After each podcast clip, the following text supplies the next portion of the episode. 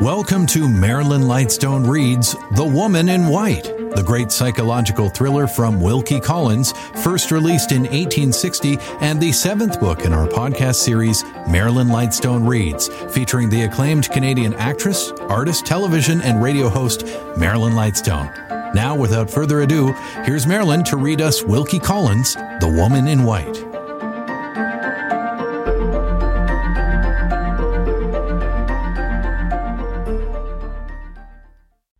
2. Limmeridge House, November 27th. My forebodings are realized. The marriage is fixed for the 22nd of December. The day after we left for Polesdean Lodge, Sir Percival wrote, it seems, to Mr. Fairlie to say that the necessary repairs and alterations in his house in Hampshire would occupy a much longer time in completion than he had originally anticipated, the proper estimates were to be submitted to him as soon as possible, and it would greatly facilitate his entering into definitive arrangements with the workpeople if he could be informed of the exact period at which the wedding ceremony might be expected to take place. He could then make all his calculations in reference to time, besides writing the necessary apologies to friends who had been engaged to visit him that winter, and who could not, of course, be received when the house was in the hands of the workmen. To this letter, Mr. Fairlie had replied by requesting Sir Percival himself to suggest a day for the marriage subject to Miss Fairlie's approval, which her guardian willingly undertook to do his best to obtain. Sir Percival wrote back by the next post, and proposed, in accordance with his own views and wishes from the first, the latter part of December perhaps the 22nd or 24th, or any other day that the lady and her guardian might prefer. The lady not being at hand to speak for herself, her guardian had decided, in her absence, on the earliest day mentioned, the 22nd of December, and had written to recall us to Limmeridge in consequence. After explaining these particulars to me at a private interview yesterday, Mr. Fairlie suggested, in his most amiable manner, that I should open the necessary negotiations today. Feeling that resistance was useless, unless I could first obtain Laura's authority to make it, I consented to speak to her, but declared at the same time that I would on no consideration undertake to gain her consent to Sir Percival's wishes.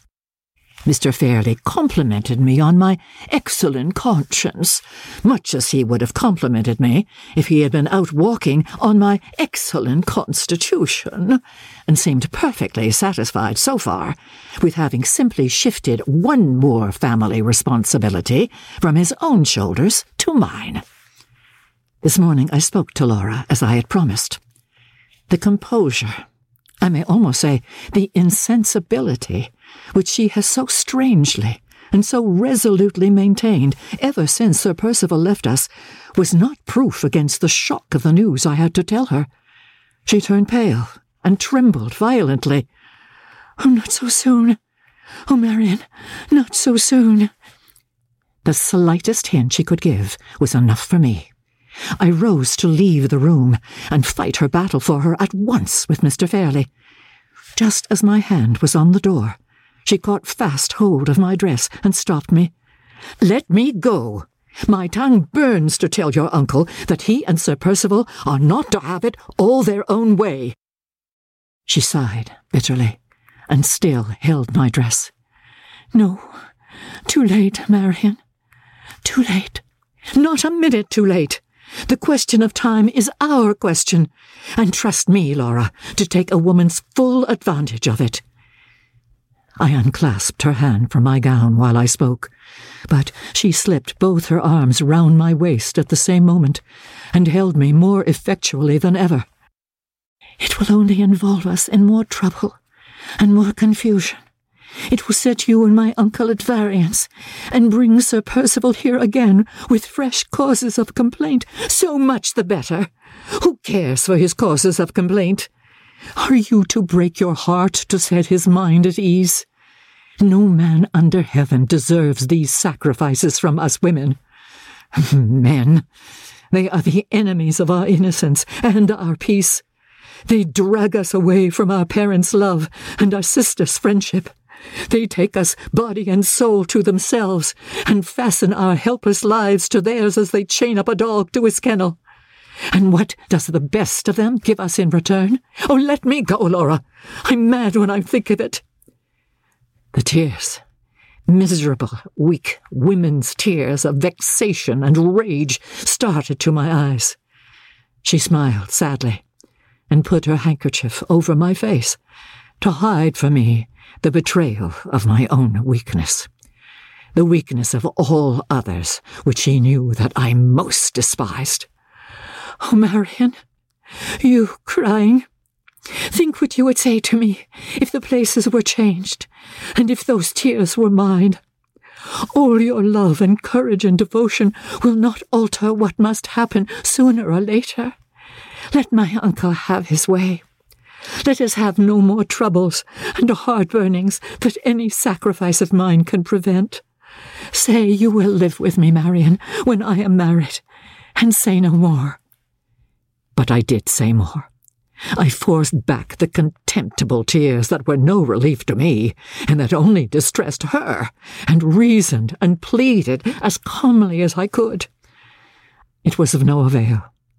She made me twice repeat the promise to live with her when she was married, and then suddenly asked a question which turned my sorrow and my sympathy for her into a new direction. While, while we were at Polesdean, you, you had a letter, Marian. Her altered tone, the abrupt manner in which she looked away from me and hid her face on my shoulder, the hesitation which silenced her before she had completed her question, all told me, but too plainly, to whom the half expressed inquiry pointed. I thought, Laura, that you and I were never to refer to him again. You, you had a letter from him? she persisted. Yes, if you must know it. Do, do you mean to write to him again? I hesitated. I had been afraid to tell her of his absence from England, or of the manner in which my exertions to serve his new hopes and projects had connected me with his departure. What answer could I make? He was gone, where no letters could reach him for months, perhaps for years to come. Suppose I do mean to write to him again. What then, Laura? Her cheek grew burning hot against my neck and her arms trembled and tightened round me. Don't tell him about the twenty second. Promise, Marian. Pray, pray promise you will not even mention my name to him when you write next. I gave the promise. No words can say how sorrowfully I gave it. She instantly took her arm from my waist, walked away to the window, and stood looking out with her back to me. After a moment she spoke once more, but without turning round, without allowing me to catch the smallest glimpse of her face. Are you going to my uncle's room? Will, will you say that I consent to whatever arrangement he may think best? Never mind leaving me, Marian. I shall be better alone for a little while. I went out. If, as soon as I got into the passage, I could have transported Mr. Fairlie and Sir Percival Glyde to the uttermost ends of the earth by lifting one of my fingers, that finger would have been raised without an instant's hesitation. For once, my unhappy temper now stood my friend. I should have broken down altogether and burst into a violent fit of crying if my tears had not been all burnt up in the heat of my anger. As it was, I dashed into Mr. Fairlie's room, called to him as harshly as possible. Laura consents to the twenty second, and dashed out again without waiting for a word of answer. I banged the door after me, and I hope I shattered Mr. Fairlie's nervous system for the rest of the day the 28th. This morning, I read poor Hartright's farewell letter over again. A doubt having crossed my mind since yesterday whether I am acting wisely in concealing the fact of his departure from Laura. On reflection, I still think I am right. the allusions in his letter to the preparations made for the expedition to Central America all show that the leaders of it know it to be dangerous. If the discovery of this makes me uneasy, what would it make her? It is bad enough to feel that his departure has deprived us of the friend of all others to whose devotion we could trust in the hour of need, if ever that hour comes and finds us helpless. But it is far worse to know that he is gone from us to face the perils of a bad climate, a wild country, and a disturbed population. Surely it would be a cruel candour to tell Laura this, without a pressing and a positive necessity for it. I almost doubt whether I ought not to go a step farther, and burn the letter at once, for fear of its one day falling into wrong hands. It not only refers to Laura in terms which ought to remain a secret for ever between the writer and me, but it reiterates his suspicion, so obstinate, so unaccountable, and so alarming that he has been secretly watched since he left Limmeridge. He declares that he saw the faces of the two strange men who followed him about the streets of London, watching him among the crowd which gathered at Liverpool to see the expedition embark. And he positively asserts that he heard the name of Anne Catherick pronounced behind him as he got into the boat. His own words are, These events have a meaning. These events must lead to a result. The mystery of Anne Catherick is not cleared up yet. She may never cross my path again, but if she ever crosses yours, make better use of the opportunity, Miss Halcombe, than I made of it. I speak on strong conviction. I entreat you to remember what I say. These are his own expressions. There is no danger of my forgetting them. My memory is only too ready to dwell on any words of Hartright's that refer to Anne Catherick. But there is a danger in my keeping the letter. The merest accident might place it at the mercy of strangers. I may fall ill. I may die. Better to burn it at once, and have one anxiety the less. It is burnt. The ashes of his farewell letter the last he may ever write to me, lie in a few black fragments on the hearth. Is this the sad end to all that sad story? Oh, not the end. Surely, surely not the end already. The 29th. The preparations for the marriage have begun. The dressmaker has come to receive her orders. Laura is perfectly impassive perfectly careless about the question of all others in which a woman's personal interests are most closely bound up. She has left it all to the dressmaker and to me. If poor Hartright had been the baronet, and the husband of her father's choice, how differently she would have behaved. How anxious and capricious she would have been, and what a hard task the best of dressmakers would have found it to please her. The thirtieth. We hear every day from Sir Percival. The last news is that the alterations in his house will occupy from four to six months before they can be properly completed. If painters, paper hangers, and upholsterers could make happiness as well as splendour, I should be interested about their proceedings in Laura's future home. As it is, the only part of Sir Percival's last letter which does not leave me as it found me, perfectly indifferent to all his plans and projects, is the part which refers to the wedding tour. He proposes, as Laura is delicate, and as the winter threatens to be unusually severe, to take her to Rome, and to remain in Italy until the early part of next summer. If this plan should not be approved, he is equally ready, although he has no establishment of his own in town, to spend the season in London, in the most suitable furnished house that can be obtained for the purpose. Putting myself and my own feelings entirely out of the question, which it is my duty to do, and which I have done, I, for one, have no doubt of the propriety of adopting the first of these proposals in either case, a separation between Laura and me is inevitable. It would be a longer separation in the event of their going abroad than it would be in the event of their remaining in London. But we must set against this disadvantage the benefit to Laura, on the other side, of passing the winter in a mild climate. And more than that, the immense assistance in raising her spirits and reconciling her to her new existence, which the mere wonder and excitement of travelling for the first time in her life in the most interesting country in the world must surely afford.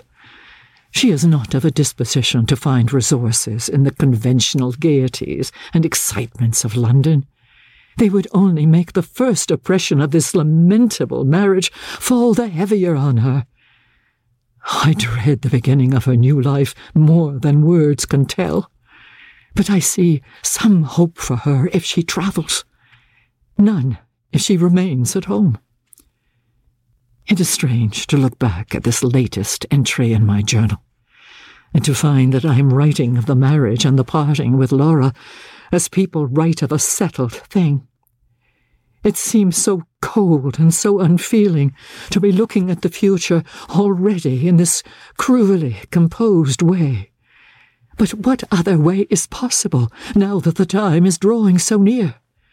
Before another month is over our heads, she will be his Laura instead of mine. His Laura. I am as little able to realize the idea which those two words convey. My mind feels almost as dulled and stunned by it, as if writing of her marriage were like writing of her death. December 1st. A sad, sad day. A day that I have no heart to describe at any length. After weakly putting it off last night, I was obliged to speak to her this morning of Sir Percival's proposal about the wedding tour. In the full conviction that I should be with her wherever she went, the poor child, for a child she is still in many things, was almost happy at the prospect of seeing the wonders of Florence and Rome and Naples. It nearly broke my heart to dispel her delusion and to bring her face to face with the hard truth. I was obliged to tell her that no man tolerates a rival, not even a woman rival, in his wife's affections when he first marries, whatever he may do afterwards.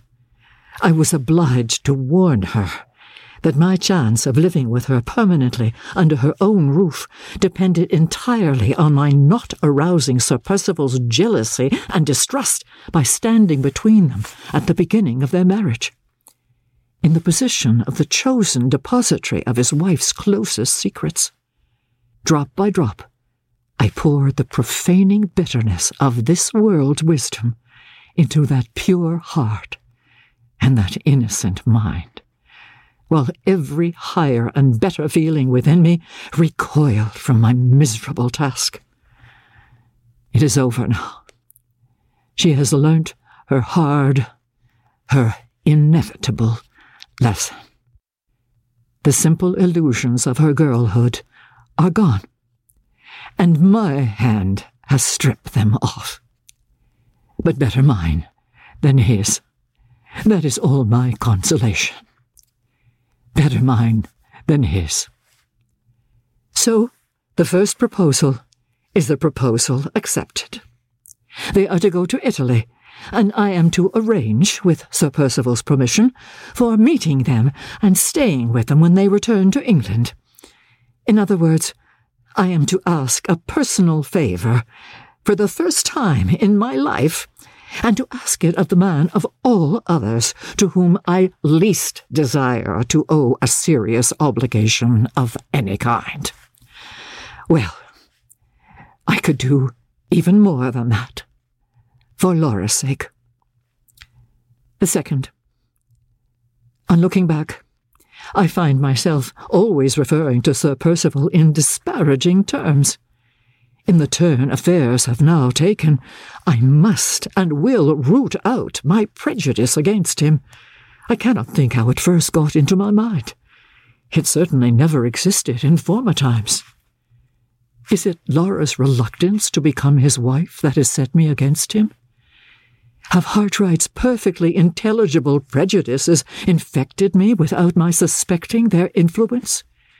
Does that letter of Anne Catherick's still leave a lurking distrust in my mind, in spite of Sir Percival's explanation and of the proof in my possession of the truth of it? I cannot account for the state of my own feelings. The one thing I am certain of is that it is my duty, doubly my duty now, not to wrong Sir Percival by unjustly distrusting him. If it has got to be a habit with me always to write of him in the same unfavourable manner, I must and will break myself of this unworthy tendency, even though the effort should force me to close the pages of my journal till the marriage is over. I am seriously dissatisfied with myself. I will write no more today. December 16th. A whole fortnight has passed, and I have not once opened these pages. I have been long enough away from my journal to come back to it with a healthier and better mind, I hope, so far as Sir Percival is concerned. There is not much to record of the past two weeks. The dresses are almost all finished, and the new travelling trunks have been sent here from London. Poor dear Laura hardly leaves me for a moment all day. And last night, when neither of us could sleep, she came and crept into my bed to talk to me there. I shall lose you so soon, Marian. I must make the most of you while I can. They are to be married at Limmeridge Church. And thank heaven, not one of the neighbours is to be invited to the ceremony. The only visitor will be our old friend, Mr. Arnold, who is to come from Polesdean to give Laura away. Her uncle being far too delicate to trust himself outside the door in such inclement weather as we now have. If I were not determined, from this day forth, to see nothing but the bright side of our prospects, the melancholy absence of any male relative of Laura's, at the most important moment of her life, would make me very gloomy and very distrustful of the future. But I have done with gloom and distrust. That is to say, I have done with writing about either the one or the other in this journal. Sir Percival is to arrive tomorrow. He offered, in case we wish to treat him on terms of rigid etiquette, to write and ask our clergyman to grant him the hospitality of the rectory during the short period of his sojourn at Limmeridge before the marriage. Under the circumstances, neither Mr. Fairlie nor I thought it at all necessary for us to trouble ourselves about attending to trifling forms and ceremonies. In our wild moorland country, and in this great lonely house, we may well claim to be beyond the reach of the trivial conventionalities which hamper people in other places. I wrote to Sir Percival to thank him for his polite offer, and to beg that he would occupy his old rooms, just as usual, at Limmeridge House. The 17th. He arrived today, looking, as I thought, a little worn and anxious, but still talking and laughing like a man in the best possible spirits. He brought with him some really beautiful presents and jewellery, which Laura received with her best grace, and, outwardly at least, with perfect self possession. The only sign I can detect of the struggle it must cost her to preserve appearances at this trying time expresses itself in a sudden unwillingness on her part ever to be left alone. Instead of retreating to her own room as usual, she seems to dread going there. When I went upstairs today after lunch to put on my bonnet for a walk, she volunteered to join me, and again before dinner she threw the door open between our two rooms so that we might talk to each other while we were dressing. Keep me always doing something. Keep me always in company with somebody. Don't let me think, she said. That is all I ask now, Marian. Don't let me think. This sad change in her only increases her attractions for Sir Percival. He interprets it, I can see, to his own advantage. There is a feverish flush in her cheeks, a feverish brightness in her eyes, which he welcomes as the return of her beauty and the recovery of her spirits.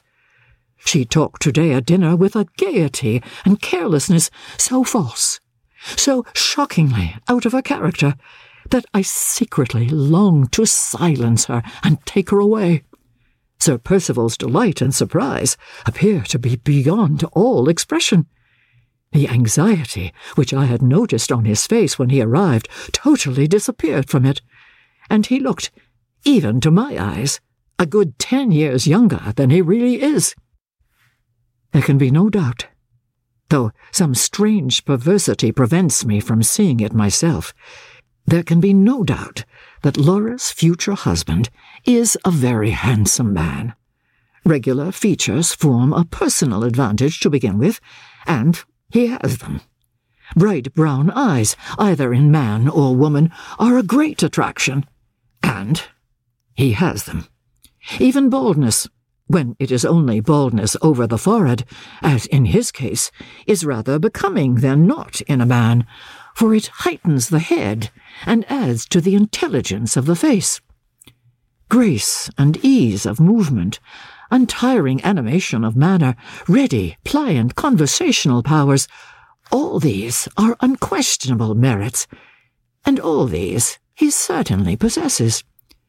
Surely Mr. Gilmore, ignorant as he is of Laura's secret, was not to blame for feeling surprised that she should repent of her marriage engagement.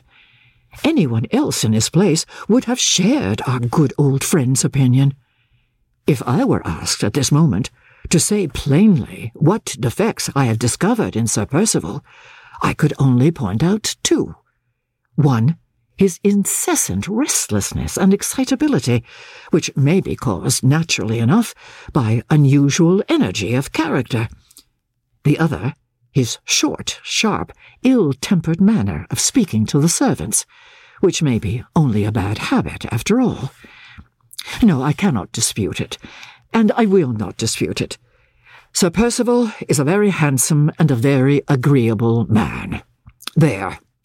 I have written it down at last, and I am glad it's over. The 18th. Feeling weary and depressed this morning, I left Laura with Mrs. Vesey and went out alone for one of my brisk midday walks, which I have discontinued too much of late. I took the dry, airy road over the moor that leads to Todd's Corner. After having been out half an hour, I was excessively surprised to see Sir Percival approaching me from the direction of the farm. He was walking rapidly, swinging his stick, his head erect as usual, and his shooting jacket flying open in the wind. When we met, he did not wait for me to ask any questions. He told me at once that he had been to the farm to inquire if Mr. or Mrs. Todd had received any tidings since his last visit to Limmeridge, uh, Anne Catherick. You found, of course, that they had heard nothing. Nothing whatever, he replied. I began to be seriously afraid that we have lost her. Do you happen to know, he continued, looking me in the face very attentively, if the artist, Mr. Hartright, is in a position to give us any further information. He has neither heard of her nor seen her since he left Cumberland. Very sad, said Sir Percival, speaking like a man who was disappointed, and yet, oddly enough, looking at the same time like a man who was relieved.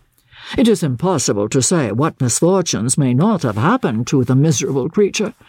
I am inexpressibly annoyed at the failure of all my efforts to restore her to the care and protection which she so urgently needs. This time he really looked annoyed. I said a few sympathizing words, and we then talked of other subjects on our way back to the house. Surely my chance meeting with him on the moor has disclosed another favourable trait in his character? Surely it was singularly considerate and unselfish of him to think of Anne Catherick on the eve of his marriage, and to go all the way to Todd's Corner to make inquiries about her when he might have passed the time so much more agreeably in Laura's society. Considering that he can only have acted from motives of pure charity, his conduct under the circumstances shows unusual good feeling and deserves extraordinary praise. Well, I give him extraordinary praise, and there's an end of it. The 19th. More discoveries in the inexhaustible mine of Sir Percival's virtues. Today I approach the subject of my proposed sojourn under his wife's roof when he brings her back to England. I had hardly dropped my first hint in this direction before he caught me warmly by the hand and said I had made the very offer to him which he had been, on his side, most anxious to make to me. I was the companion of all others whom he most sincerely longed to secure for his wife, and he begged me to believe that I had conferred a lasting favour on him by making the proposal to live with Laura after her marriage, exactly as I had always lived with her before it. When I had thanked him, in her name and mine, for his considerate kindness to both of us, we passed next to the subject of his wedding tour, and began to talk of the English society in Rome, to which Laura was to be introduced. He ran over the names of several friends whom he expected to meet abroad this winter. They were all English, as well as I can remember, with one exception. The one exception was Count Fosco. The mention of the Count's name and the discovery that he and his wife are likely to meet the bride and bridegroom on the continent puts Laura's marriage, for the first time, in a distinctly favourable light. It is likely to be the means of healing a family feud. Hitherto, Madame Fosco has chosen to forget her obligations as Laura's aunt out of sheer spite against the late Mr. Fairlie for his conduct in the affair of the legacy. Now, however, she can persist in this course of conduct no longer. Sir Percival and Count Fosco are old and fast friends, and their wives will have no choice but to meet on civil terms. Madame Fosco in her maiden days was one of the most impertinent women I ever met with, capricious, exacting, and vain to the last degree of absurdity. If her husband has succeeded in bringing her to her senses, he deserves the gratitude of every member of the family, and he may have mine to begin with. I am becoming anxious to know the Count. He is the most intimate friend of Laura's husband, and in that capacity he excites my strongest interest. Neither Laura nor I have ever seen him.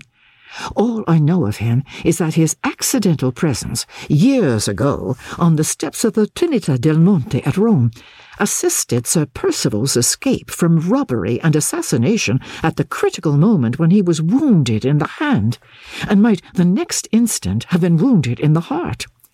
I remember also that, at the time of the late Mr. Fairlie's absurd objections to his sister's marriage, the Count wrote him a very temperate and sensible letter on the subject, which I am ashamed to say remained unanswered.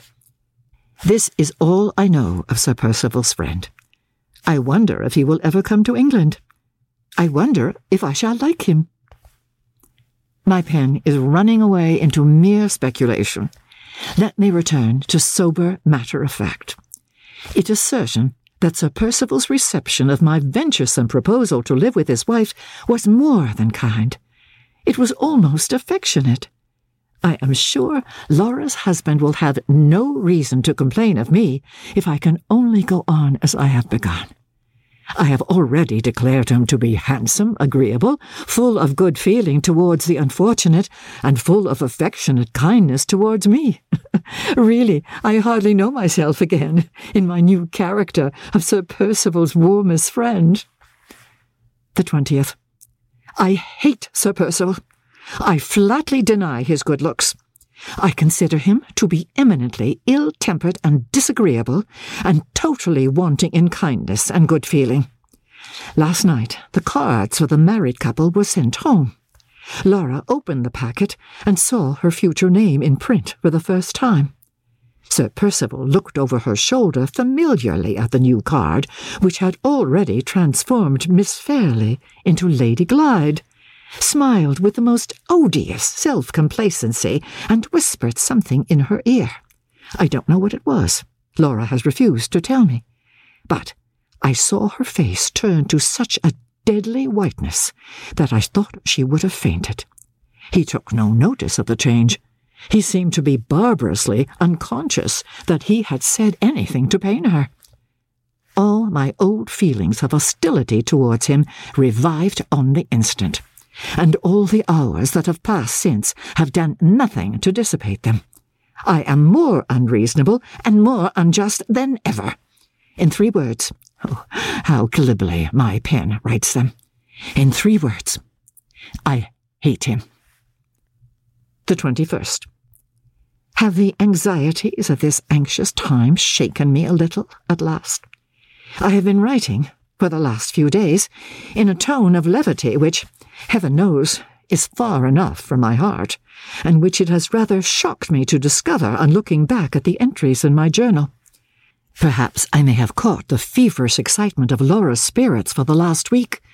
If so, the fit has already passed away from me, and has left me in a very strange state of mind. A persistent idea has been forcing itself on my attention ever since last night that something will yet happen to prevent the marriage. What has produced this singular fancy? Is it the indirect result of my apprehensions for Laura's future? Or has it been unconsciously suggested to me by the increasing restlessness and irritability which I have certainly observed in Sir Percival's manner as the wedding day draws nearer and nearer? Impossible to say. I know that I have the idea. Surely the wildest idea, under the circumstances, that ever entered a woman's head. But try as I may, I cannot trace it back to its source. This last day has been all confusion and wretchedness. How can I write about it? And yet I must write. Anything is better than brooding over my own gloomy thoughts. Kind Mrs. Vesey, whom we have all too much overlooked and forgotten of late, innocently caused us a sad morning to begin with.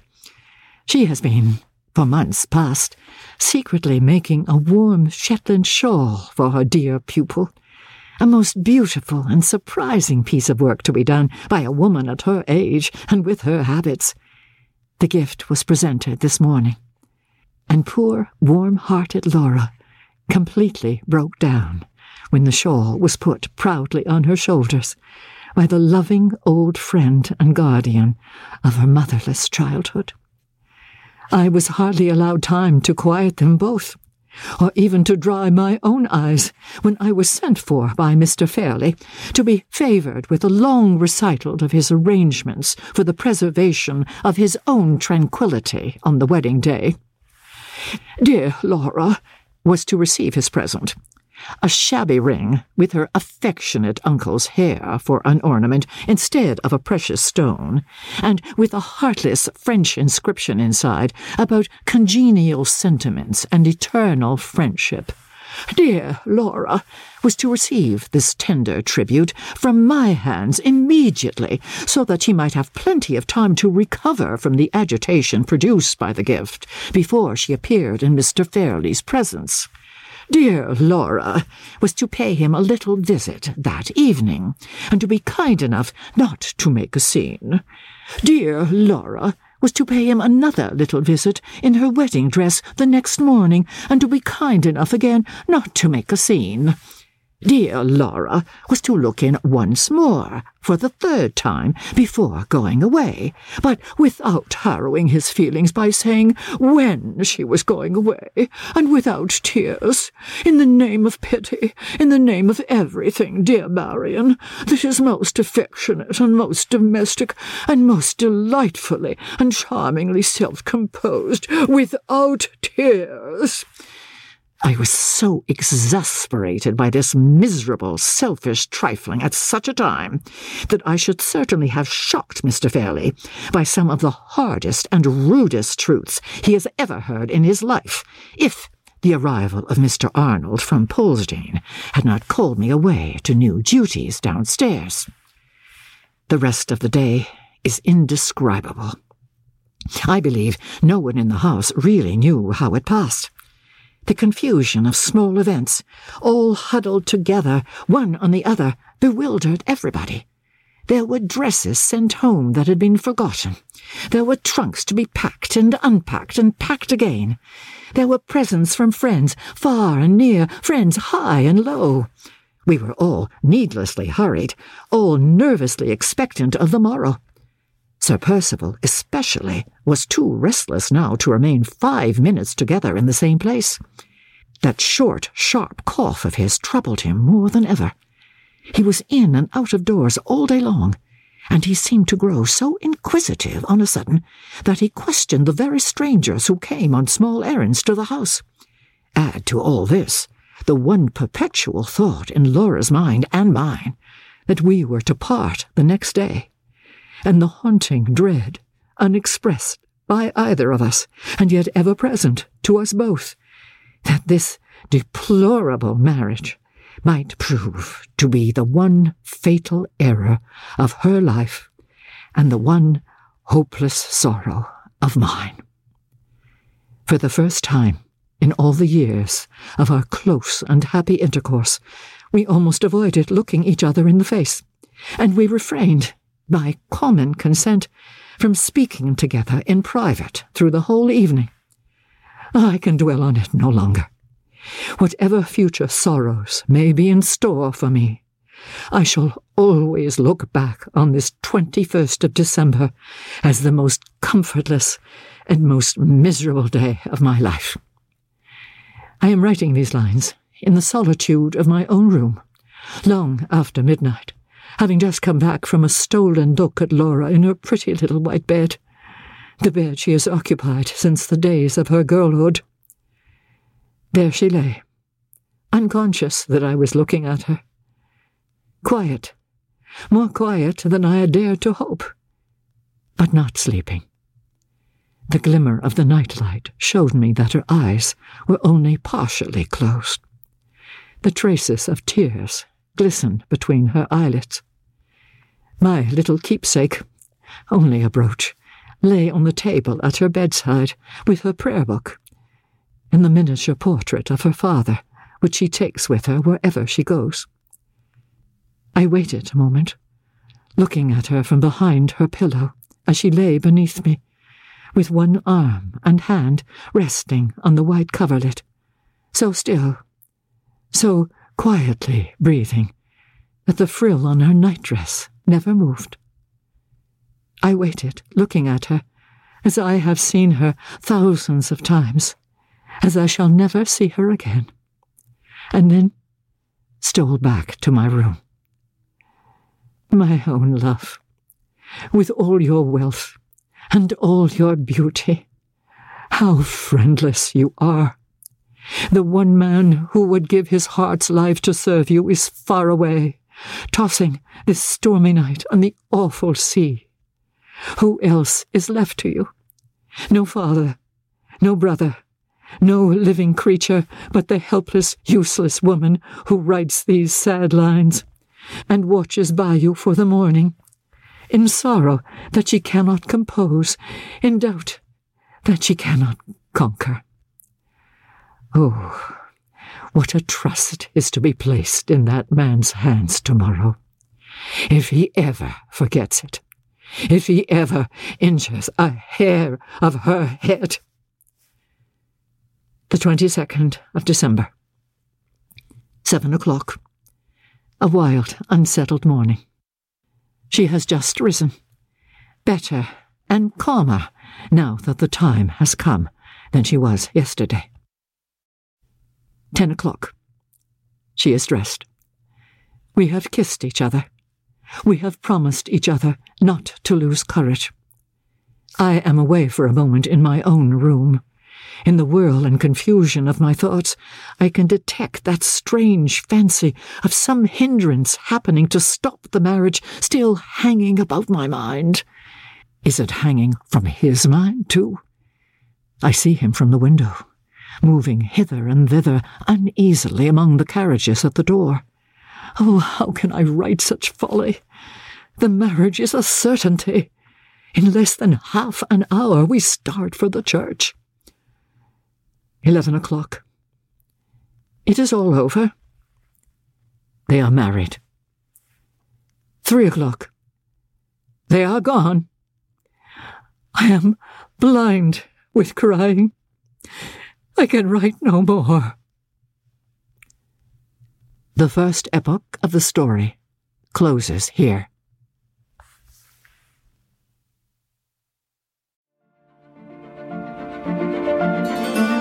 Thanks for listening to Marilyn Lightstone Reads The Woman in White.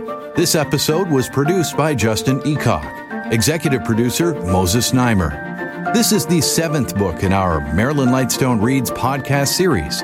We invite you to go back and listen to Marilyn read A Room with a View Pride and Prejudice, The Age of Innocence, Anne of Green Gables, Jane Eyre, and A Christmas Carol. You can also help support this podcast by recommending it to your friends and leaving a five star review in your preferred podcast store. And while you're there, look for a variety of other quality podcasts proudly presented by the Zoomer Podcast Network. This podcast is proudly produced and presented by the Zoomer Podcast Network, home of great podcasts like Marilyn Lightstone Reads, Idea City on the Air, and The Garden Show.